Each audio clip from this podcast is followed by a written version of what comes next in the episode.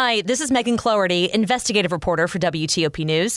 If you like top news from WTOP, we think you'll love our new podcast called the DMV Download, where we take a more in depth look at the biggest local stories of the day happening in our area.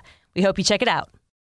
I'm Luke Lukert. Maryland and D.C. join court fights to support abortion rights. I'm Dick Uliano. Maryland trying to make it easier for people to buy homes there. I'm Neil Augenstein. There's been an arrest and a deadly shooting of an Uber driver in Prince George's County. It's 8 o'clock. This is CBS News on the Hour, presented by Liberty Mutual Insurance. I'm Deborah Rodriguez in New York. Liz Cheney may be losing her congressional seat, but she says she's not giving up the fight. I will do whatever it takes to ensure Donald Trump is never again anywhere near the Oval Office. Cheney, the incumbent, has lost by a two to one margin to Trump backed challenger Harriet Hageman in Wyoming's GOP primary. Correspondent Robert Costa is in Jackson. This contest was a prism into this moment inside the Republican Party, the Trump wing at war with many traditional Republicans. And while Congresswoman Cheney did concede defeat in this race, she did not concede in the battle for the future of the Republican Party. Republican Lisa Murkowski is hanging on in Alaska. CBS's Linda Kenyon has the results. The incumbent senator, along with her GOP rival, will advance from the primary to the midterm general election in November. Also advancing, former Alaska Governor Sarah Palin, seeking the state's only seat in the House of Representatives. Murkowski's challenger, Kelly Tshibaka, has Mr. Trump's endorsement. Health officials in Harris County, Texas, are keeping a close eye on a possible case of monkeypox in a two year old child. If the case is confirmed, it would mean at least seven children in the U.S. have tested positive. County Judge Lina Hidalgo. I don't want parents to think this virus is running rampant in our schools right now because that's not the case right now. Now, we might get there if we're not able to contain this through vaccines. There are now almost 13,000 monkeypox cases nationwide. Overseas, a denial about a missing American. Correspondent Cami McCormick has an update. Syria today denied it has kidnapped or is holding any Americans on its territory. Marine veteran turned journalist Austin Tice has been missing for 10 years. Tice was covering the Syrian conflict that began in 2011. President Biden has accused Syria of detaining him. Elon Musk is stirring up the Twitterverse again, this time over a tweet about an English soccer team. But fans aren't laughing. CBS's Vicki Barker is in London. First, Elon Musk tweeted, I'm buying Manchester United. You're welcome. Now he's tweeted that was just a joke. A 2018 joke tweet about taking Tesla private ended up costing Musk $20 million in fines. No word from the SEC about this latest episode. Target's taken a big financial hit, posting much weaker than expected second quarter profits. They were down $183 million. That's 90% lower from the year before. The company blames the glut of inventory it's been trying to unload and shoppers buying less because of higher prices in these inflationary times. This is CBS News. Liberty Mutual customizes your car and home insurance so you only pay for what you need. Visit libertymutual.com to learn more. 803 Wednesday morning, August 17th. Sunny this morning, more clouds come in later. Highs today in the low 80s.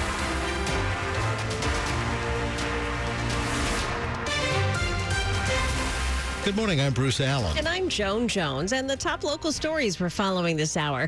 The first students in Maryland are heading back to school today. WTOP's Luke Lukert is in Frederick County. In total, about 45,000 students will be meeting their new teachers for the first time, like here at Urbana High School. And for this school district, it will be under new leadership. It is the first school year for Cheryl Dyson as superintendent. She was hired from neighboring Montgomery County, where she was an associate superintendent for over 70 schools. On the coronavirus front here in Frederick County, the school district says they have rapid test kits in all school health rooms and masks will not be required, but at times they may be recommended. As for the curriculum, the system is also offering a new Black and African American Studies course to juniors and seniors. In Frederick County, Luke Lukert, WTOP News. Maryland and D.C. have joined in the legal battle opposing Texas's near total ban on abortions. 21 state attorneys general, including Maryland's Brian Frosh and D.C.'s Karl Racine, have signed a legal brief backing the federal government in its court fight with Texas. Federal health regulations require hospitals nationwide to provide emergency care, including abortion. Texas is suing to remove abortion from emergency health care under the law. The group has also signed a second amicus brief supporting the federal government's bid to stop Idaho from enforcing a near total ban on abortion, modeled after the Texas law. Dick Uliano, WTOP News. A Prince George's County man is being held without bond this morning in the shooting death of an Uber driver earlier this month. Police say 21 year old Keon Strobridge of Temple Hills called for an Uber pickup on August 10th at Chesterfield Drive and then allegedly tried to rob the driver and shot him. 55 year old Nesreddin Esliman of Silver Spring died at the scene. In a search of Strobridge's home, police found a loaded handgun. He was arrested yesterday. Closing arguments are expected today in the trial of a teenager charged with killing two Fairfax County high school students. Zachary Burkard took the stand yesterday and told the jury he was defending a friend when he opened fire inside a Springfield home last year, killing Ershine Elazer and Calvin Van Pelt. Burkhardt testified he was in a basement room when he heard his friend Nick get into a fight out in the garage. I opened the door. I was not planning to shoot anyone. I saw Nick on the ground and four people around him. Burkhardt then told the court, I raised the gun and I told them to get back. Nick looked like he was unconscious. I raised and dropped the gun several times. Then Ershine started racing toward me. I thought he would pull out a gun and shoot me. I was terrified. Elazer was shot twice in the chest and killed. 16-year-old Calvin Van Pelt was shot once in the back and killed. On cross-examination, Burkhardt admitted making two videos where he threatened Elazer with guns and said he would be six feet under if you tried anything. That's Paul Wagner with our news partners at NBC4. Don't be alarmed if you see a lot of emergency crews near the new Ashburn Metro station on the Silver Line extension today. Metro is going to simulate a real life emergency there with a train stranded outside the station. More than 100 fire and emergency personnel will take part in that drill, and it's expected to run from now through about noontime. This training exercise is being coordinated with Fairfax County, Loudoun County, and the Metropolitan Washington Airports Authority. It's in preparation for the opening of the Silver Spring and make that the Silver Line extension later this fall. Coming up after traffic and weather, local leaders look to make housing more affordable across the region. It's 807. Today's Innovation in Government report highlights the government's IT modernization opportunities.